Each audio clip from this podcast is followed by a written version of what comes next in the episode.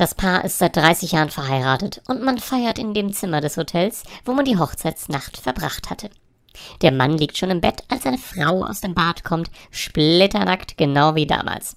Verführerisch fragt sie ihn, Sag mal, Liebling, was hast du damals gedacht, als ich so aus dem Bad kam?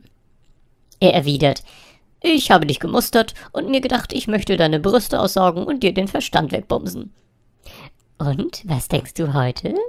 Fragt sie mit vor Erregung zitternder Stimme.